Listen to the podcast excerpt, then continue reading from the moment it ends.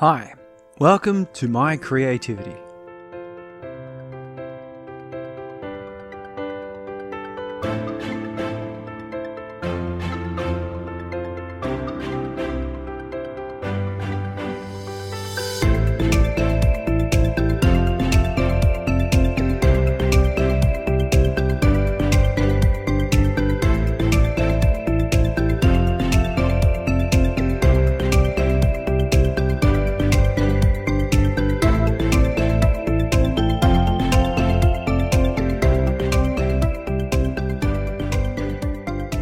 Podcast about being creative and producing output. I'm your host, Sari. I reveal how I work, my projects, my process, well, my creativity. From planning and goal setting to how I stay accountable for my output, to the way ideas pop into my head, and the frameworks I use to stimulate my creativity. Now, each week, I go over my last week's goals. And at the end of the episode, I give you some new goals that I'm intending to achieve. This is all part of my accountability and goal setting process, and also an attempt to set a bit of a uh, what do you call it, an example of how to move forward with productivity according to my philosophy of planning and goal setting. So I'm in March now, which means some new March goals. And these have come down from my larger overall strategic goals. Now, I've had a recent revise, a revision, I guess, with my wife and business partner and life partner about where Gravity Undone is going and what these goals should be. And I've I've brought it back a little bit. I need to establish. So this year is going to be all about establishing a brand and building up awareness. Very important. I think I was getting a little bit ahead of myself and I need to dial that back and just really, really make it so the Gravity Undone becomes something that as many people as possible are aware of and they understand what I'm all about. So, given that, my March goals then are to continue posting my blogs. They've been quite successful so far, which is nice. I've done three of them and I'm getting some good hits increased on my site. That means more people are being exposed to the sorts of work I do and what I'm about. I just need more of that. I need to update my social media. So that is, I need to make sure that I continue to support my blogs with social media posts.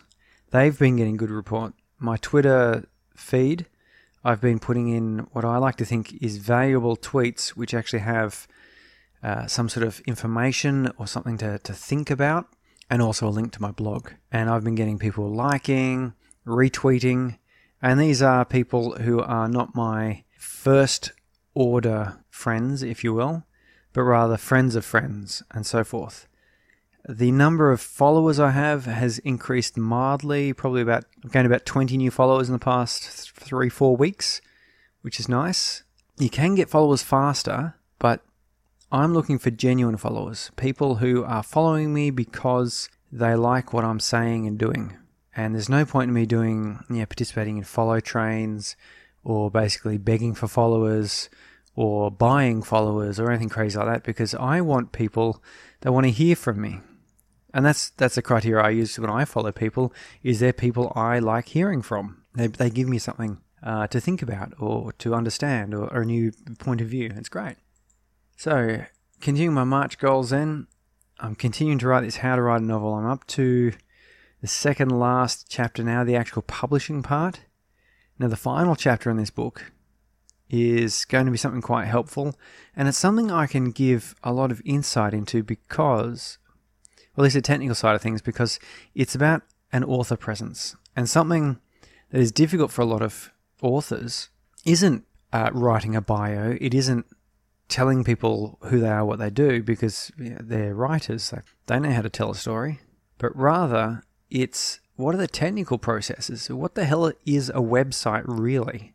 And what is a how's it different from a host versus an email host versus a domain name versus HTTP, HTTPS? How does all of that interact and and relate?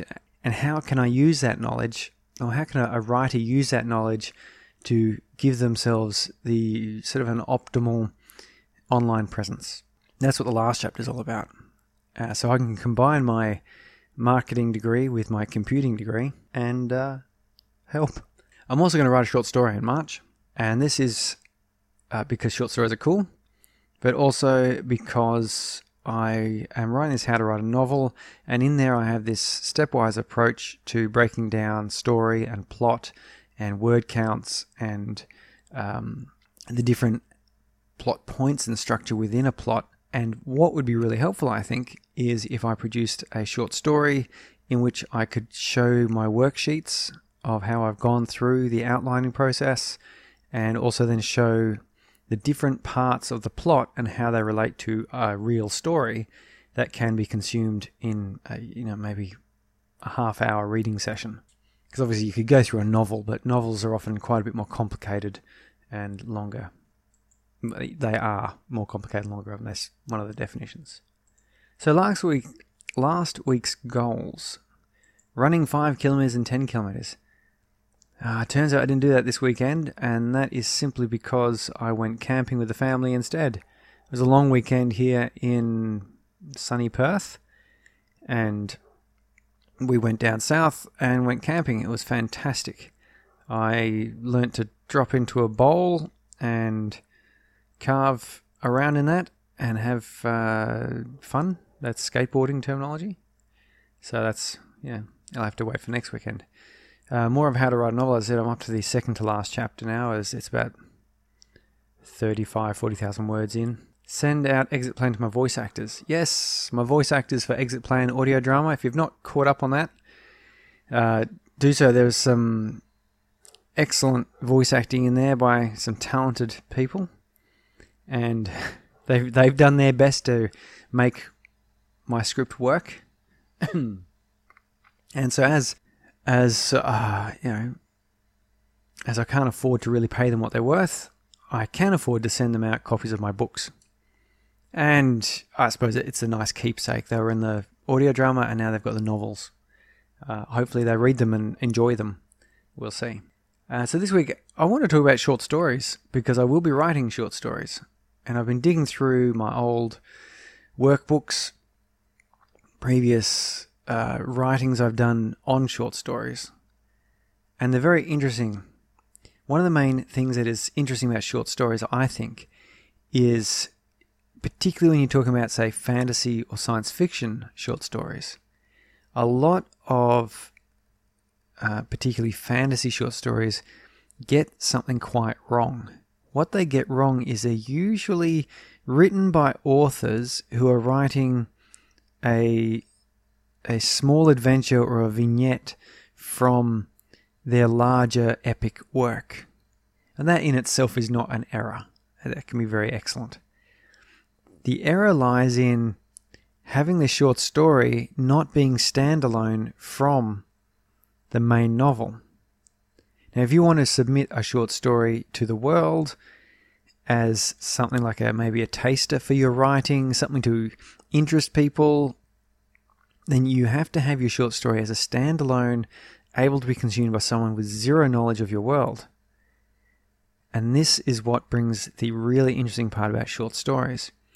You've got to build a world for them, as I said, science fiction and fantasy in particular. Because if you set it in yeah, relatively present day modern city, there's not a lot you've got to do to set things up because people can just go on a Google Earth and have a look, or they can uh, rely on their experience or, or whatever. But if it's a science fiction universe set on another planet, or has uh, wildly different technologies, or it's a fantasy with magic and monsters and so forth, you need to do some world building. And in short stories, it is it is really important to make every sentence counts because you've got such a limited number if you're looking at a science fiction novel, you might be looking at 100,000 words, 450, 500 pages, depending how you want to set these up, but, but about that range. A short story, you might be looking at 2,000 words, 4,000 words, which could be 10 pages. And in that space, you have to convey all the necessary setting of the world in order to set up uh, an encounter or an event or some sort of uh, plot point occurrence and a finale, which means that you've got to make these sentences really work. In a novel, sentences sh- they should be working, but they they're working in support of paragraphs and pages and chapters. You could have, uh, and I've seen this done, entire chapters of just groundwork and, and world building. And it's not for another couple chapters later, you know, maybe 10, 15,000 words later, that part of that world building gets used and it becomes important. You know, there's a link there. Short stories, you can't. And so you end up with having to be able to tell as many things about your world in each setup sentence. And that's a really cool challenge. And it's something to really think about that your word choice, your ordering, the sort of uh, mood you convey, all of that is going to paint a picture. And there's a really great example of short stories, and I'm sure you've probably heard of it before. Uh, it's uh, about shoes for sale. Just a moment. Yeah, this is the one. There's even a Wikipedia page on it. Ernest Hemingway, that's the fellow. I, I really didn't want to say this guy's name. I, I was going, I said, Thomas Dick? No, was it Samuel? No. Anyway, Ernest Hemingway, supposedly, although it's, I don't know, it's probably not Ernest Hemingway, but he's a great name anyway. It's a sh- six word short story, which is for sale. Baby shoes never worn. And that could just be because the guy has much bigger feet. But those six words are revealed as such a a great you know sorry they they they're thought of as such a, a great short story because there's so many images ideas and emotions that could be brought up about that you know baby shoes you know there's there's certain connotations about babies and their cute little feet and why you might own a pair of baby shoes particularly if they've never been worn you know what What's the story there? Why did you buy them in the first place? Why have they not been worn? Why are you selling them now? So in those six words, one little sentence, a whole a whole backstory has been created. And in a short story, that's the sort of thing you need to do. And that's why I really love the challenge of writing short stories. Because it's particularly important when you're trying to convey a fantasy world where maybe there's uh, dragons involved, and maybe you know you've got to set up. Do they have a feudal system?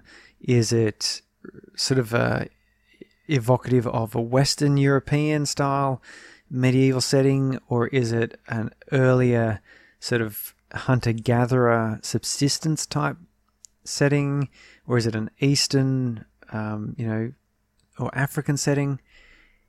And you've got to you've got to be so efficient with your words. It's fantastic.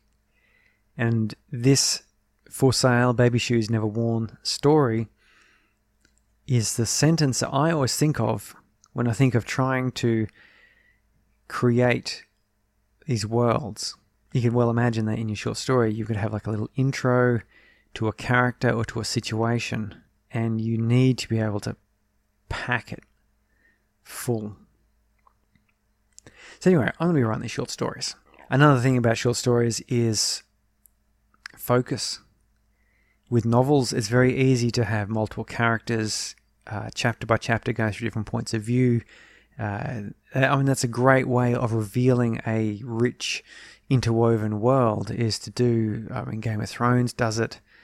Uh, the the novels, of course, although obviously the story does, the, the TV show does too. But uh, Wheel of Time does it to an extent. Uh, the Belgariad by David Eddings does it, not so much, but a little bit. And, you know, it lets you paint a very big world and you can take your time and, and explore things.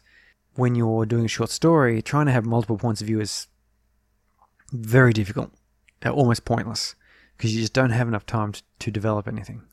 So, again, you've got to have sentences that tell you so much about the world. You've got to have characters who are really on point, and everything you say about them, and everything they do, and everything they think, and everything about that character is focused on the um, climax or the, the peak, the, the necessary lesson that your short story is telling. And then your ending and your finale likewise has to be so focused on that theme or whatever whatever you're trying to get across to the reader. And bring this back to the start, then that's why it's so difficult to set a short story in one of your pre existing worlds.